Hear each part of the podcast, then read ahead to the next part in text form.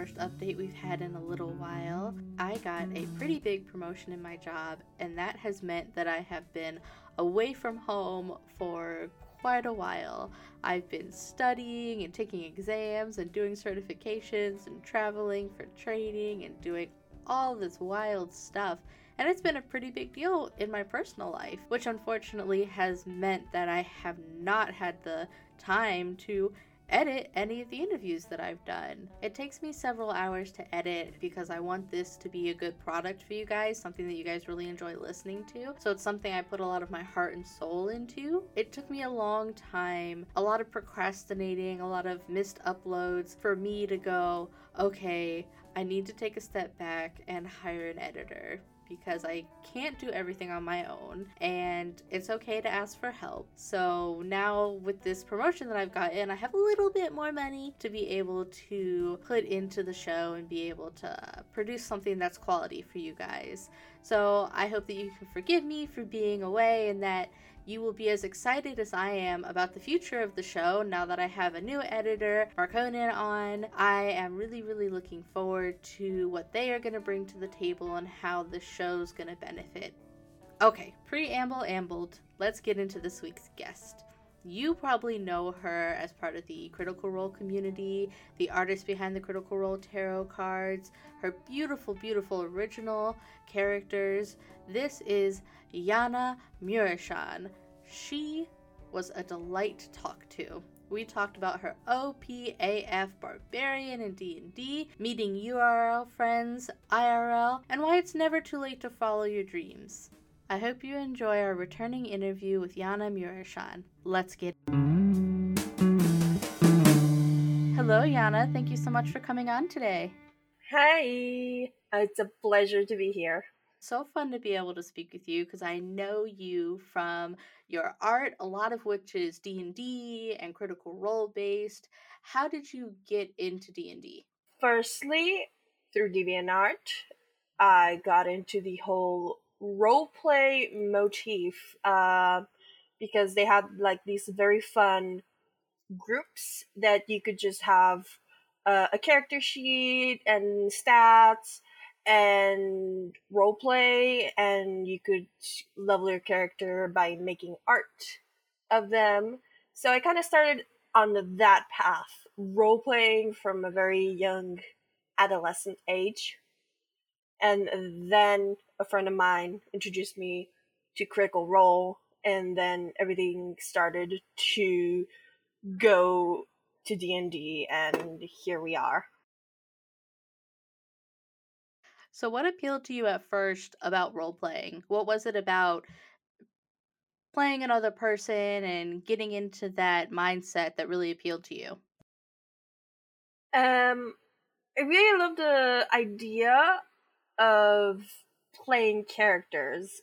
I've always been fascinated by theater, basically, and anything that has to do with playing roles and characters.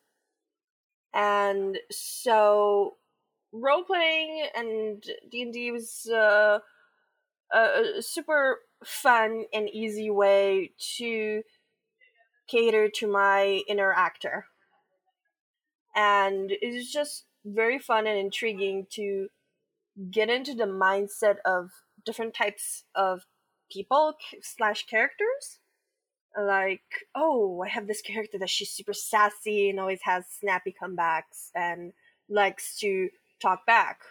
Oh i have this character that she's super stoic and she's like punch first ask questions never.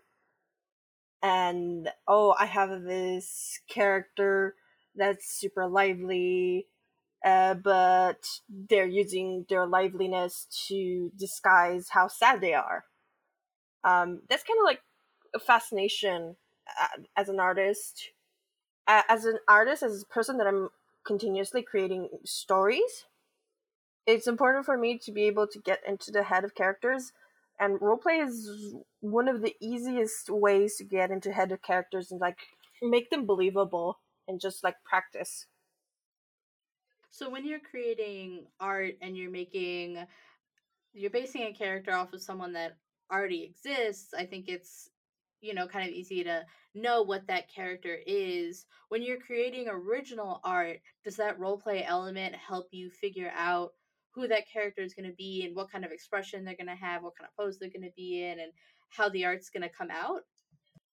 It does help a lot, uh, especially when I'm doing comics that involve a storyline or not even comics, but just um, like a short series of sketches with a storyline. It helps me a lot role play to get into the head. Even if I'm just role playing with myself, I think about it and it, it, really helps. And also, I really love role playing with other people because, you know, there's like different types of people and personalities personalities clashing with each other and it really helps bring the characters to life when i'm role playing and, and learning what the responses are how they're going to react to xyz how what's going to happen what are they very inclined to do how has that experience impacted your personal D&D games. Are you playing a campaign right now? Uh, right now, my campaign is on a hiatus uh, because we are all have uh, first lo- first all to do our uh, chores, life things, family things. But I did play a very long campaign and several one shots. And my very long campaign, I'm playing a barbarian human uh, woman, and I had a good blast playing her. She had a few changes of heart during the campaign. And like at the start of the campaign, she was very, you know, punch, kill first, questions, never. She was like, "Come on, come on, come on! I want to fight. I want to, I want to do stuff. I want to kill. I want to I want to be in the moment. And now she's more lively. She's more um I don't know exactly how to describe it, but she kind of grew from that phase. She's she's more like we need to do we need to do the right thing and we need to do good things and we need to help people kind of thing. And it sort of happened on a whim in the campaign. I think that being able to explore character growth in the setting of like a D&D campaign or some sort of uh, role-playing scenario is something that is so cathartic because in real life character growth is very difficult. It's a very long process. It's something that takes intent and you have to like every single day try to grow and change and be a better person and to be able to do that in d&d to like have your character go from being you know yana rushes in and punches uh, an illithid in the face um, not a smart move to uh, maybe she thinks about it first or maybe she thinks about talking uh, to someone first. I think that is something that we can apply in our own lives and can be very helpful it is very helpful, but also it happened on a whim because uh because of the uh deck of many things. Because she drew from the deck the card balance. So the balance what the, what it does it changes your alignment. Good becomes bad and uh, bad becomes good and it doesn't affect you if you're true neutral. So what happened is I was chaotic chaotic neutral and then switched to lawful neutral by force and I've seen myself the need to adapt to her new personality. That's what happened. It didn't happen like on a natural way because if it were up to me, she'd be still like, "Oh yeah, punch, punch, never questions." so it was a forced change. She wasn't like, I should grow as a person. No. it was it was interesting and I kind of appreciated what happened. Even though uh, the first episode uh, the first game I was pissed about it. Well, it's an interesting new dynamic that your DM threw in, huh? Yeah. I don't mind it now. I learned from it. Is that the most challenging role you've had to play of one of your characters? I mean, imagine you have this character and you've been playing them a certain way for a couple of years now, and it's so difficult to imagine your character being anything else or acting anything else. And then all of a sudden, poof, okay, your alignment's changed. Now you have a moral code and you're more um you're more prone to abiding the law and being moral and just following your code and just uh you know and first two games i was pissed and then i slowly uh, adapted. At first, you were like, I don't want to do this. I just want to punch everything. yeah. Exactly. That's that's the feeling i had. All ba- all barbarian mains i think have that feeling Well, speaking of barbarian mains, um, when I came across you and your art, it was through Critical Role fan art. And I would like to hear a little bit about why you create fan art for Critical Role, why you love it so much. oh oh okay let's get into this um i was introduced to it in 2016 when they started streaming and i was watching the videos. I didn't catch up with the live episodes up until episode 20 uh, or when they started going into White Whitestone, and I was completely enamored with this group of friends just nerding out and playing D and D and rolling dice, and I was looking at them and I was like, "This is so fun and entertaining." I'm just gonna keep listening to them in the background while I draw. And I kept doing that, and I, the more I did that, the more I fell in love with them and I had fun with them. I, I laughed with them, and I love it so much because it's just so many, so many lovable characters and character dynamics, and it's just they make you feel welcome and invited into spectating their game. I think that's the the thing that I love most about Critical Role and I didn't start doing fan art right away because I had my own things to do, my own things to worry. But then little by little, I started I started doing like pieces of fan art, drawings, and then I started my tarot card series. And and Liam contacted me, and he was like, "Hey, we wanna we wanna put your fan art on the slideshow and the stream. How can I credit you?"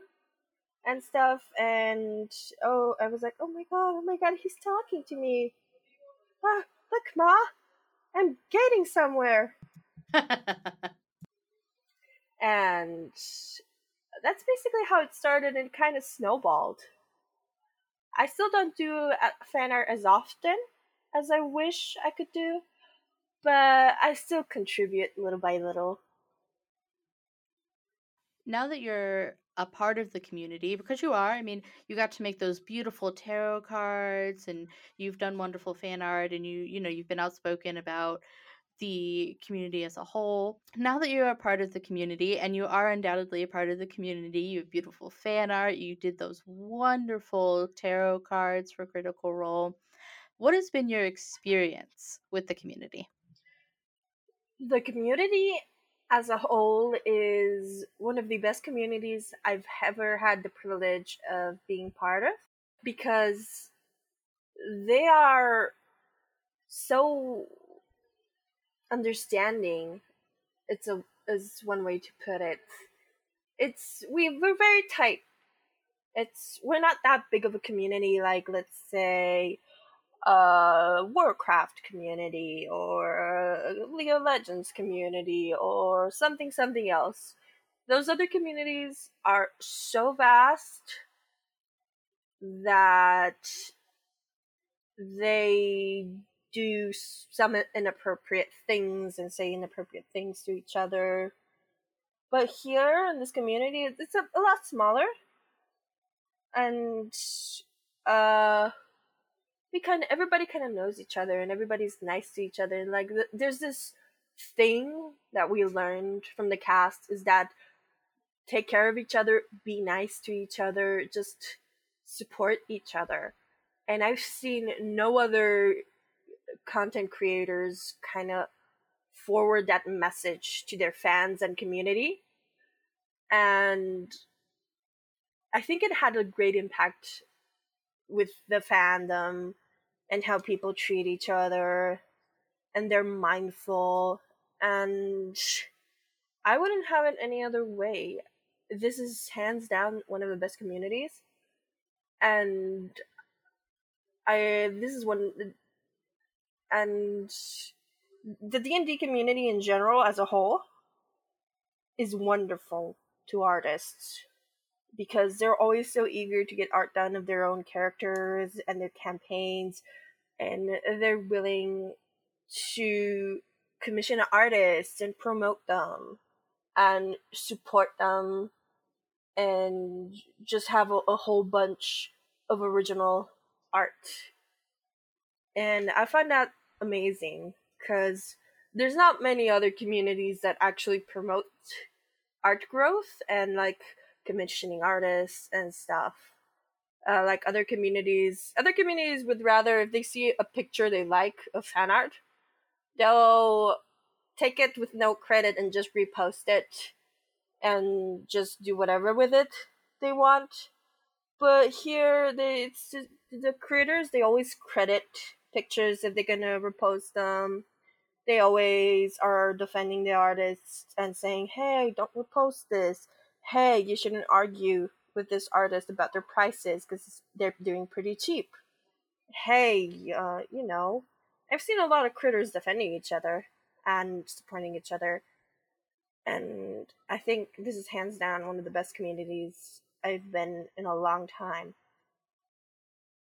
I do think that to your point, the creators themselves are very open about fostering a positive community, about supporting one another, and the the folks like Matt, whenever he responds to something, if there's any sort of criticism or feedback. I think that he's very intentional in what he says and very fair. And I think that is true for the rest of the cast and crew. I think that it's a very fair and balanced yeah, uh, yeah, interaction. Yeah, yeah, yeah. Because they also see a lot of shit from other communities and they know what it's like and they say they I don't want this. I want to uh, have positive effect. And they do that and I think it's amazing and I think other people should follow follow their suit. And I will say I had the uh, pleasure, the privilege to be able to uh, meet Matt once just uh, by pure coincidence. We just happened to be at the same convention and ran into each other, and I babbled like an idiot and he was very very kind to me as was marisha like they were both really lovely so i can attest that they're both as nice in person as they seem like they are on the internet have you had the opportunity to meet anyone from the community? Um, when they came to MCM London last year, I specifically bought plane tickets and a place to stay and bus fare and went ahead to the convention just to see them and have the opportunity to meet them. I didn't get a ticket to get a photograph or sign with them because the web page collapsed, and by the time it got back up, there was nothing left. So I got a um, a ticket for a signature for for Brian Wayne Foster, which he is the host of Talks Machina, and he also is uh, Ashley's boyfriend. And I met with him in particular, and he immediately recognized my name. And he was like, "Oh, right, it's you." And I was so, I was so flustered, and I talked to him a little bit, and I gave him like some care packages with art and prints for the whole cast, and he was super nice, and I got to talk to him a little bit, and I wanted to stick around the convention uh, a little bit longer to see if I could meet Liam, but it didn't happen, and we ended up texting and uh, saying, "Oh, it's next time. Next time is gonna be nice. Sorry we couldn't meet." And then uh, yesterday, Satine Phoenix and TJ Storm were on the Euro D and D tour, and I went to meet them, and they're so freaking nice. I stopped and listened to the uh, Dungeon Master Conference. I watched them play D and D and hang around. I gave them a couple of gifts, and they were just they were they were so ec- ecstatic and nice, and I felt so overwhelmed and so grateful to have been there. And I kind of I'm looking forward to meeting more uh, community people and casts and having the pleasure to having the pleasure to finally make their acquaintance. Well, that sounds like such a wonderful experience. I'm so glad you got to do that. Me too. It was it was amazing. So it sounds like, you know, you've been able to meet some of the folks from this wonderful community you're part of, which is always so lovely. It's so nice meeting people you admire and realizing, you know, they're just as nice as they seem to be. Um, but you're uh, you're a part of the D and D community, the Critical Role community, and since you're an artist, the art community. Have those things overlapped? Have you met any of your fellow artists or forged any connections through these communities that you're a part of? Definitely. I am a major part of the art community, and I've met with some other artist friends and peers in MCM London and in Spain. There's a few critical role artists that I love that are in Spain, and from time to time we get to meet each other at conventions. And I am just so happy to meet them in person and make their acquaintance. And it's just feeling of joy to know that there's a lot of artists that are supporting each other in this community as well. And I'm really looking forward to meet more artists uh, when I go to bigger conventions internationally. So, having met folks through the community and having experienced the uh, joy of bonding eh, like in person with folks that you've met on the internet like Yeah, what is that moment like? What is that moment of like going and being like i've talked to you for like a year and we've exchanged art and you know we've been back and forth and like it's so nice to feel your real physical like face. Can you describe that feeling to me? Ecstatic. You're ecstatic. You're just like like a, a, a puppy who sees their owner after a long day at work. It feels like forever since you haven't seen them. It's almost that feeling. You just have this warm, fuzzy feeling. And you're just just so happy to finally meet the person face to face, and it's uh, a feeling that I look forward to having again on more occasions. And I hopefully will be able to do this this year. oh that's so beautiful thank you for describing that to me I've had that experience a bit myself, and it's always so wonderful. But I think that it's nice to kind of just like get it out there and just be like, yeah, there is something about like when you for instance like if you are in a guild or playing a d&d campaign with people that you haven't met in person and then you get together at like mcm london or blizzcon or some sort of convention or gathering and then you finally see them it's like there's not all those moments of like small talk and trying to figure out like oh does this person like me or like what what is their stuff because you already know you already have that connection there's there's none of that like emotional baggage it's just easy Exactly. Yes.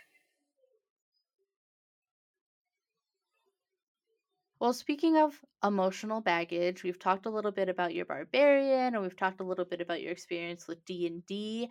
I know that in my experience, there are sometimes things that you learn about yourself through playing D&D. I would say life lessons learned through like role playing and you're like, "Oh, I didn't realize that like, you know, I'm playing this person who has a really hard time being vulnerable.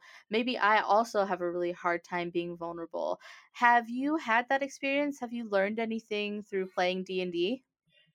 I have learned to be more vocal because I tend to be a shy, reserved person when it's about a group of people talking to each other and having a conversation. If there's a group of people talking to each other and maintaining an interesting, uh, maintaining a conversation, I will basically shut up and just nod and listen and be very quiet.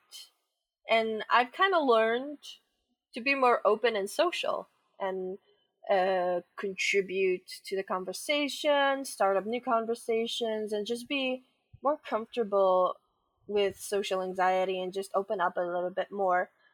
And I think D and D is helping a lot of people do that, and I think it's awesome.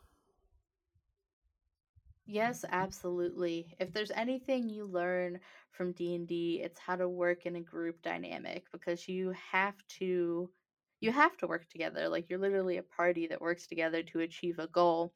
But it's like a lot of social interaction that eh, you kind of have to figure out am I talking too much? Do I need to let this other person have their moment? Or do I need to speak up for myself because I'm not giving my character justice? That's something that I've also like struggled with in my own personal life is like yeah, when I get in a group of people, just like you said, if there's a good flow, I feel like it's rude to just butt in. But the thing is that they want you to be a part of that conversation. That's why you're there. You just need to uh, know your self worth and kind of step up. And it's so beautiful that you were able to learn that through playing D and D. Sometimes you need a little push, and sometimes it's awesome to have that one friend in the group that notices some other people aren't talking that much and just give them a gentle push and a nod to be more social and active. Oh yes, they're the real MVPs. Heck yeah. So tell me a little bit about your early fandom. You talked a little bit about DeviantArt and how you were into role playing before you got into like D&D and Critical Role. But what is the first thing that you can really remember like being a fan of? Assassin's Creed. Oh. Like when the whole boom of Assassin's Creed started and by the time Assassin's Creed Brotherhood rolled in, I was deep in it and was super fan. And immediately I joined a roleplay group called Assassin's Creed Doctrina, and it was all about making your own Assassin's Creed characters, either Templars or Assassins, and just role playing and having fun. And uh, it was amazing. I met a lot of good friends, online friends there, and I would have it no other way. And it was one of the it, w- it was very positive for me because it the shy kid got to explore socializing in a different way and in a way that was safe and i really loved it and from there on out i joined more original content role playing groups that were not based on fandom of something that already existed, but like they were created by the moderators like oh mm, this is my world. Uh, things are like this. Um these are the races. These are the political factions and classes you can play. And now that i think about it i did join they're kind of like d&d-ish groups because it's the whole mm-hmm. dynamic of making your own world. Yeah, absolutely. A common theme that I find in this podcast when I'm talking to folks is that being a part of a community or being a fan of a certain thing has helped them find their chosen family. Maybe they don't have a good family life, or maybe they're just shy and introverted, and being able to share a common interest with other fans and being able to bond over those things has helped them find a chosen family, a community what have you experienced along that vein? Have you found your chosen family? Are you continuing to find them? Somewhat like that. I have really good friends, and I do consider them family. And if they were like to tell me, hey, I'm stopping by your city tomorrow, I'd be like, come on, crash at my place. I got a lot of room, no hesitation. Um, I have a good family, and so I didn't feel the like that necessity to find a chosen family. But regardless of that, all the friends that I've come close to, I consider them as family. And if they were to crash at my place i'd be i'd be their mom. I'd be like okay sit down. I'm gonna cook you some good food. I'm gonna make you some stew and some soup and we're gonna have fun and we're gonna watch a movie. I'm the mom friend Yes. Yana, me too. I love being the mom friend. Please let me plan this friend getaway for us. Let me, you know, do these things and take care of you and uh, let me show you how much your friendship means to me by like kind of momming exactly you. exactly and I, I i always carry stuff in my backpack like hand sanitizer uh deodorant soap um medicine band-aids um lip balm. I carry all this stuff because some of my friends are like, "Oh, my lips are very chapped," and uh, I'm reach quickly reaching into my backpack and like, "Here's some chapstick." All right. Well, if we're ever at a convention together and I need something, I'm gonna know where to find you. Like, yeah, I always come prepared to conventions. yeah, it sounds like it. Oh man. Ugh. beautiful. I love that we're both friend moms. That's perfect. Um, well, speaking of being motherly and and momming your friends i think at least for me now i'm a very like new artist and like i've only been drawing for like a little while but for me it feels like when i make something that it's kind of it like something that i created i kind of like mommed that thing as well when you're creating something what is that what is that process for you when you're done do you feel like an emotional connection to it or is that something that you're like Oh yeah. ah this is done Oh yeah, yeah. Most of my drawings are my babies. And most of my drawings that involve characters and character designs, they are my babies. They are my children that I have designed them and created them, and I've sent them on their way into the big bad world, and they're growing up so fast. That's how I feel like when I'm like drawing characters and just designing them. And a lot of characters that I made, that I create, that I designed for other people to when they play D and D. I feel like that. I feel like they're my children but I, I they're my children, but I, I don't play them. But I know they're there, they're doing their stuff, and they're having adventures, and I feel so proud.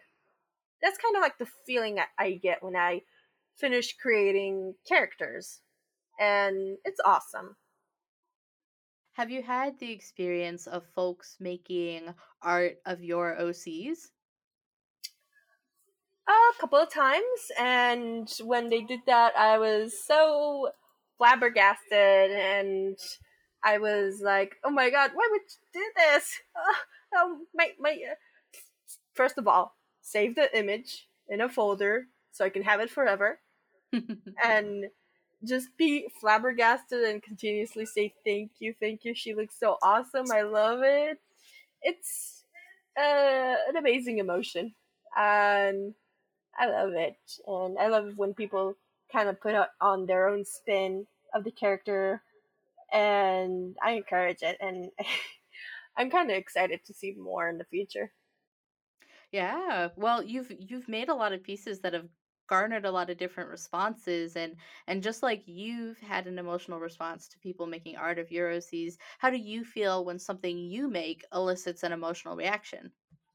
First of all, I feel evil laughter going through my mind when it's a art piece that involves a very sad and feeling emotional response. I feel full with pride and a witch's cackle. exactly. And I just love seeing people be like, "Oh, how would how can you do this to me? My feelings, they're hurt." And other people are like, "Okay, thanks. I didn't need my heart anyways." It's just I kind of I I don't often get to draw Critical Role fan art, but when I do, I go in for the kill. You made me feel my own feelings. How dare you? How dare. exactly. That's the kind of response that I look forward to from people when I make an emotional art piece. Well, and I think you do pretty well at that. You and Jonah both, oh, when you get in that sad art. oh, I try my best. when we're here talking about feelings and emotional responses. It's not just going to be what you make other people feel. Let's talk about how you feel. Let's talk about areas of growth you'd like to see in your art. When you're looking at art that you've made or art that you're making, are there areas that you'd like to see improvement on? Definitely. Most definitely. There us artists the worst art critiques that we can get is ourselves. Because nobody judges our art and critiques our art so harshly and without remorse than ourselves. And then it kind of you kind of lose um heart and emotion. And you kind of become detached from the emotional vo- involvement of making art some from time to time. And you don't wanna experiment with new things and try growth because you'll be stopped there and thinking oh what's the point? It's gonna look terrible. Oh what's the point? It's not as good as this artist and that can happen more often than people think. And there are some areas of growth that I really I'm trying to get into. Like detailed illustrations and backgrounds and just scenery. I've never been able to get into that. But I'm trying little by little, piece by piece. It's it, it is a whole different art genre on its own because you have to figure out perspective. Uh, where's the horizon line? What kind of perspective are you, perspective are you doing? Are you doing three points, two points, one point, fish eye, uh, eagle view, and it's overwhelming at first. But once you kind of get the hang of it, you know where to start and you know what to do and just how to do it. And I think a lot of people want growth, but they're afraid that the moment they start experimenting and trying different things, uh, they're going to be disappointed that it came out wrong or bad. And that's okay. It's okay if the art isn't exactly how you envisioned it or perfect, it's it is okay not to have it uh, ready at the first try. And I think that's great advice because that's something that uh, I struggle with because like clearly I'm in the very beginning I'm in the beginning of stages of making art. So like um, my art's clearly not perfect like things are maybe not the perspective's not right or you know whatever. Yeah and that's okay. Like we all we all gotta start somewhere and it's okay better late than never. People people don't really com- people don't really uh, get the meaning of that phrase, but it is better late than never to do something you've always wanted to do. And people often have this notion that only children have to learn things that after you've graduated and you have a job, you don't need to learn anything else because learning is for children. And you're not a child anymore, are you? Then stop acting like one. But here's the thing if you're later in life and you say, hey, I always wanted to learn pottery, but I kind of feel bad about learning and I kind of feel like it's late to do so, do it. It's just better late than never, and you may find happiness and fulfillment in your hobby or just just it being a hobby or you might move on to it to being a bigger job and it, that's wonderful i always say it's better late uh, than never to learn how to do a particular thing better late than never to learn how to take apart your car pieces and put them back together or learn how they work better late than never to know how to take stains out of your clothes and stuff. Better late than never to learn how to do proper math. Better late than never to learn how to cook meals. You know, everybody everybody thinks that all of these things every you should already know, but some people don't know how to actually uh, cook food, take apart a car, how to properly do laundry, and um,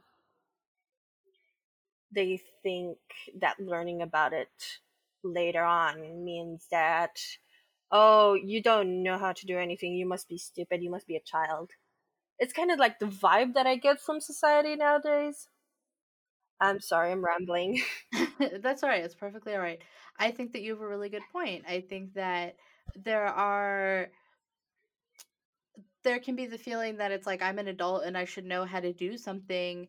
And I think that if you don't know and you want to know, go out and learn because like you're saying it's never too late but like one of the greatest joys in life is the satisfaction of learning how to do a new thing and putting that to use yeah and yeah and whether or not it's you know learning how to change the oil on your car so you don't have to go and pay the money to have your oil changed or whether it's uh, learning how to draw as an adult or learning how to start and edit a podcast you know like Exactly. Some people are less afraid to learn the latter things, but when it comes to like writing and art and everything that's art and culture, they're mm, afraid to do. It's not as well seen as, oh, you learn how to take apart your car. That's good. People who people really look down upon when it comes to art, liter- literature, and culture. Yeah, I think those things, especially uh especially when you're talking about from my perspective, the American system, I think things that are more productive and benefit like capitalism are more uh seen as more useful than the arts and and literature and culture and things like that. So it seems like a waste to do those things if you can't make money off of it. And what I will say is that it's perfectly good and normal and okay to have hobbies that you enjoy and that give you fulfillment and that you know you're learning and benefiting from that you don't monetize like it's okay to do that and to just have something you enjoy i think that's that's something that we tend to forget and we tend to think oh i'm doing this thing and i somehow need to become successful from doing this thing that i enjoy. Like it's okay to just enjoy things Yeah, it's yeah, it's okay to just enjoy things. It's not it's a thing that many people are afraid to say or do. I think that we have given some sage advice. We've had some some good input here. Has there been some art advice that you've gotten that's really benefited you?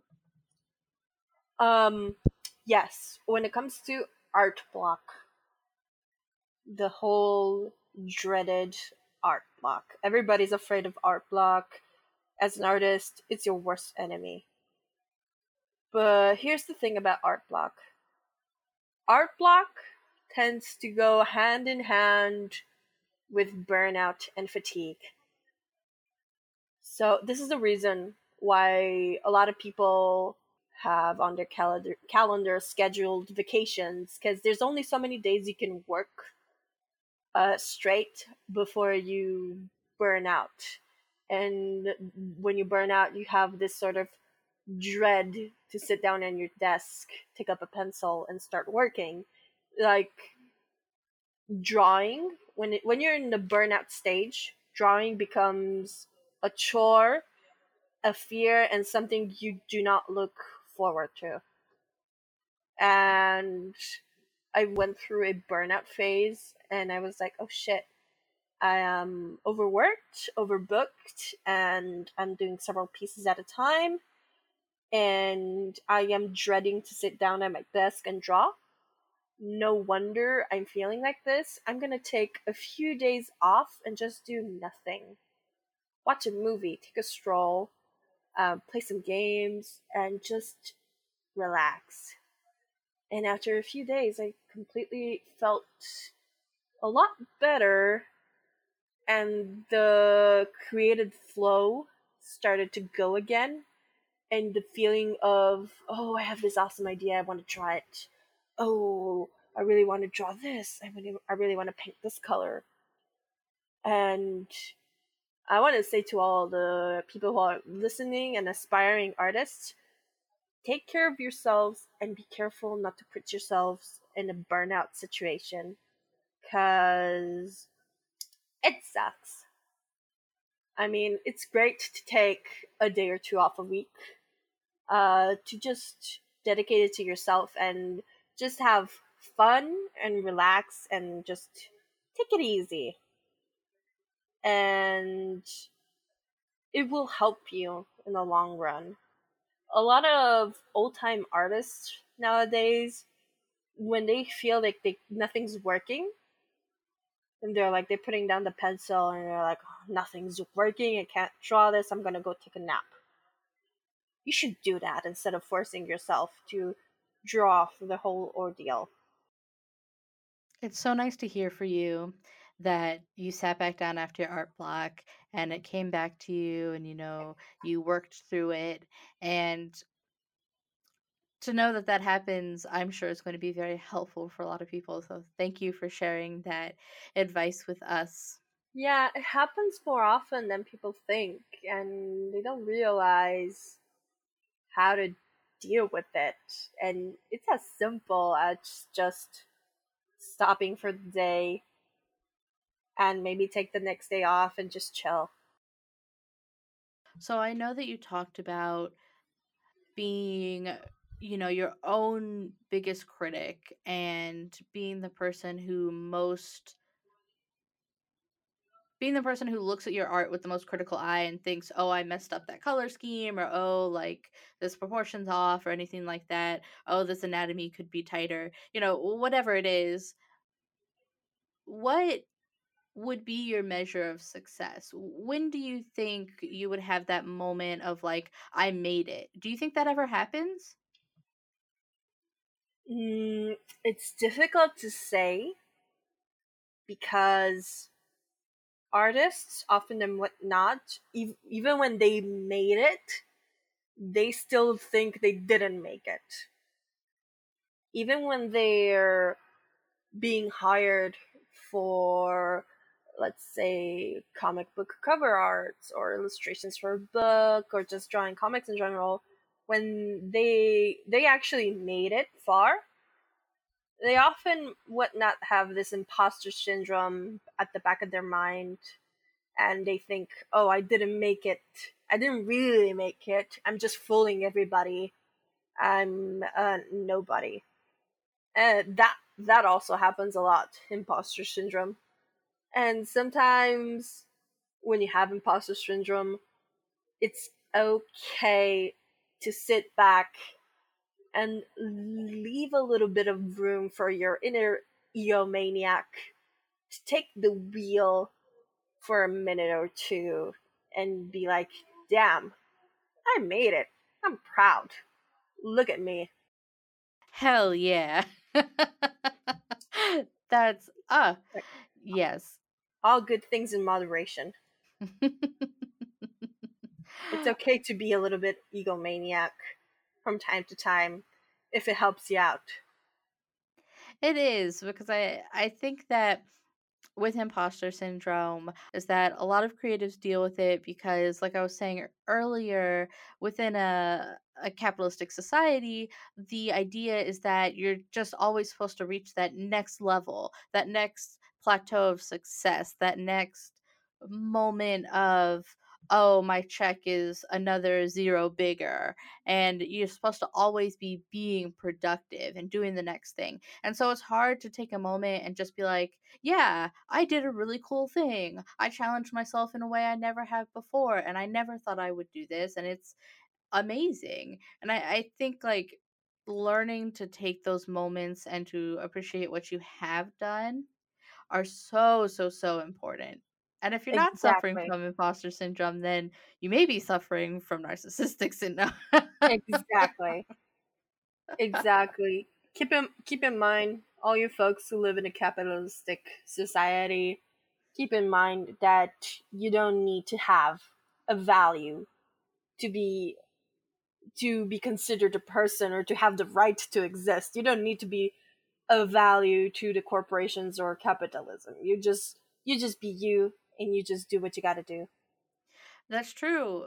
Everyone has inherent worth and inherent value. And I think that a lot of people are struggling to recognize that. But it is true. By just existing, you have worth and value.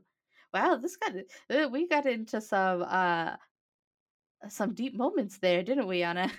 Heck yeah. well, we're gonna we're gonna swim out of the deep end and we're gonna swim right into game questions because I usually ask about the first game that you remember being like really passionate about and that kept you up at night and you just couldn't put it down. You wanted to unlock all those extra levels, get all those side quests. What game Oh, was that for you?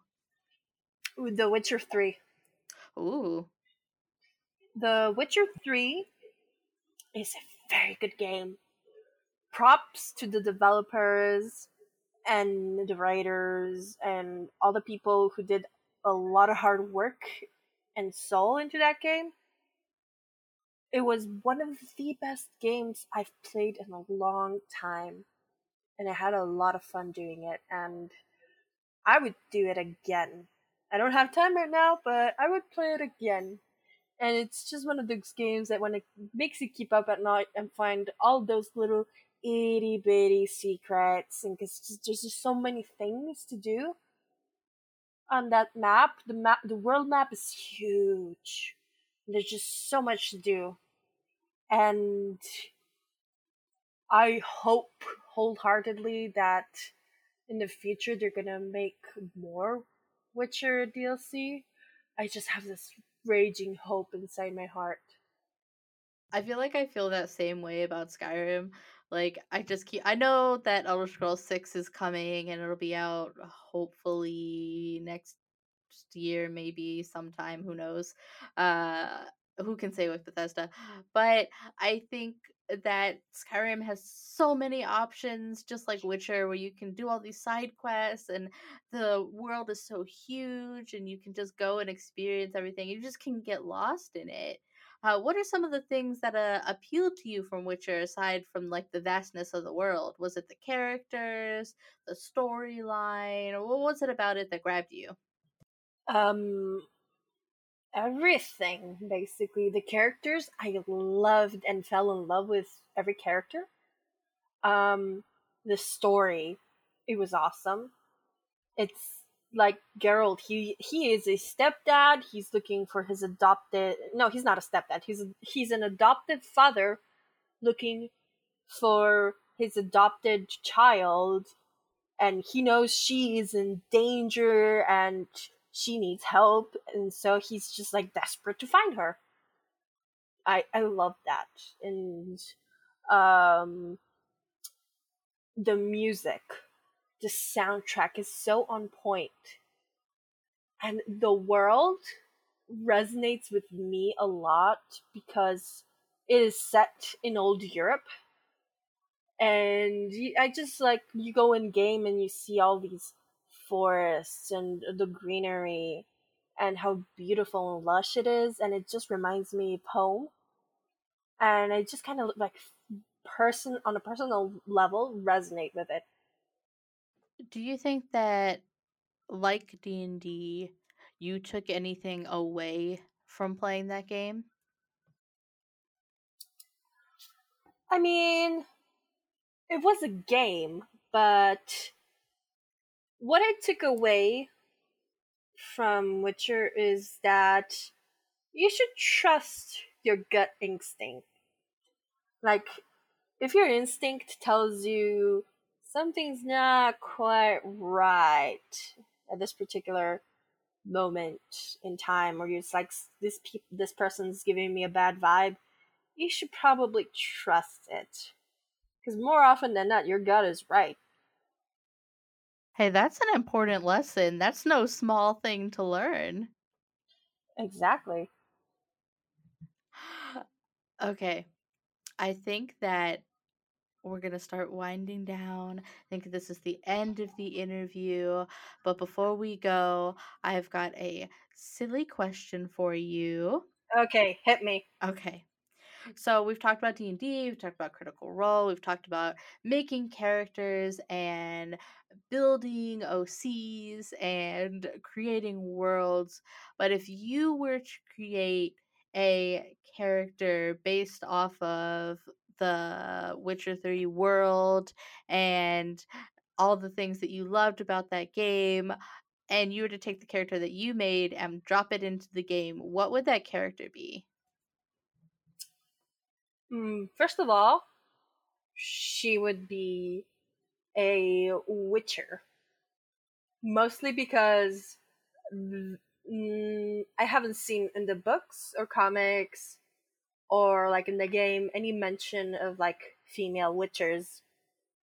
And like the excuse some people were giving is like, oh yeah, women can't tolerate pain or being mutated. And I'm like, okay, first of all, women can tolerate a lot of pain.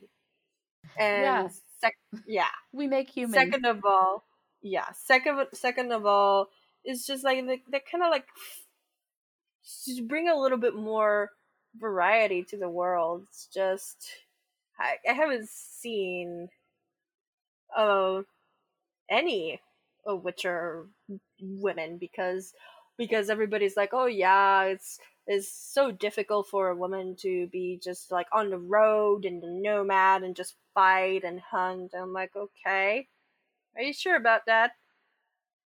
And uh, that's what I would do.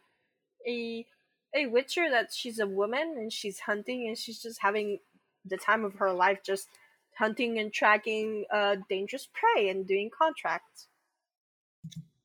I would love to see that and to like see what kind of turmoil she struggles with and like her reasons for being out on her own and uh, going out there and, and what what her motivations are essentially. And like oh maybe uh, there's no female witchers anymore but there used to be like witches used to be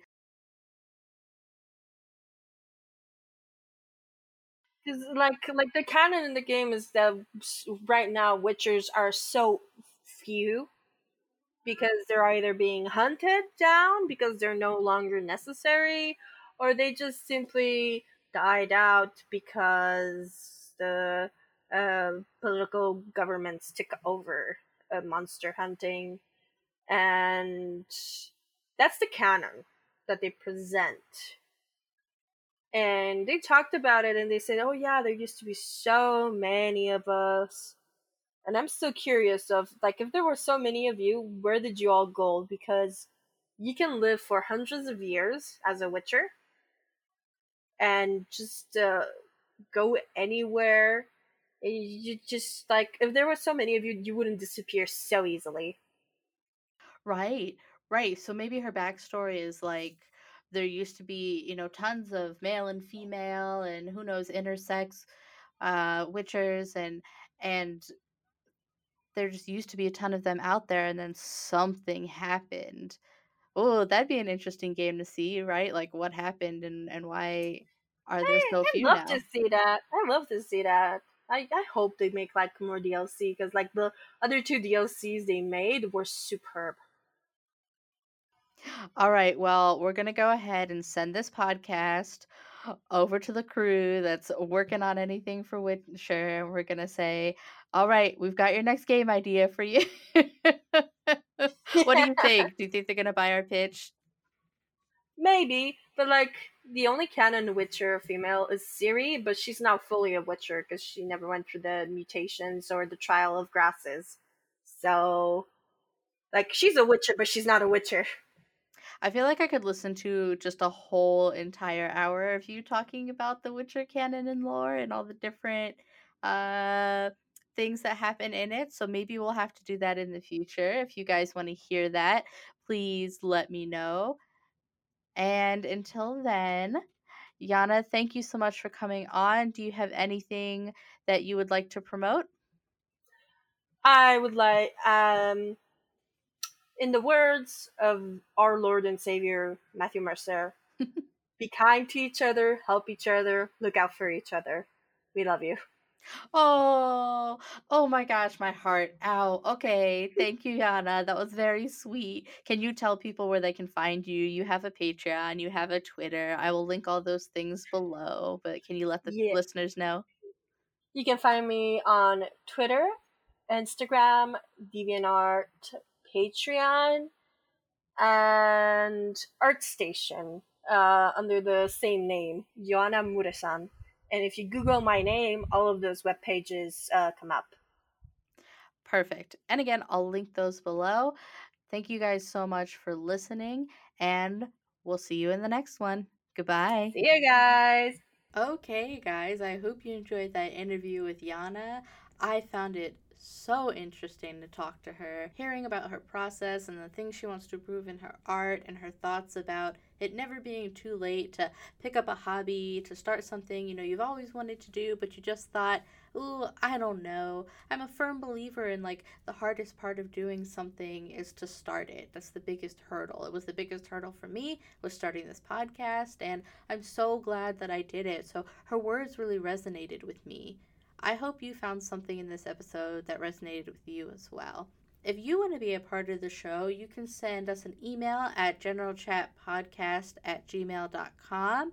If you send me a question, I will ask the interviewees, the guests, if you will, a question at the end of the show. If you want to help the show and me personally, you can leave a review on iTunes. Every review helps me out, helps the show get seen by more people, helps me book more guests, and ultimately helps improve the quality of the show. So while I'm sitting here with my little podcast chair in front of my microphone trying to grow, I hope that you will stay and grow with me. I'm excited for the next steps for the show now that we have an editor, and I'm excited to have you along for the ride. So, I'll talk to you in the next episode.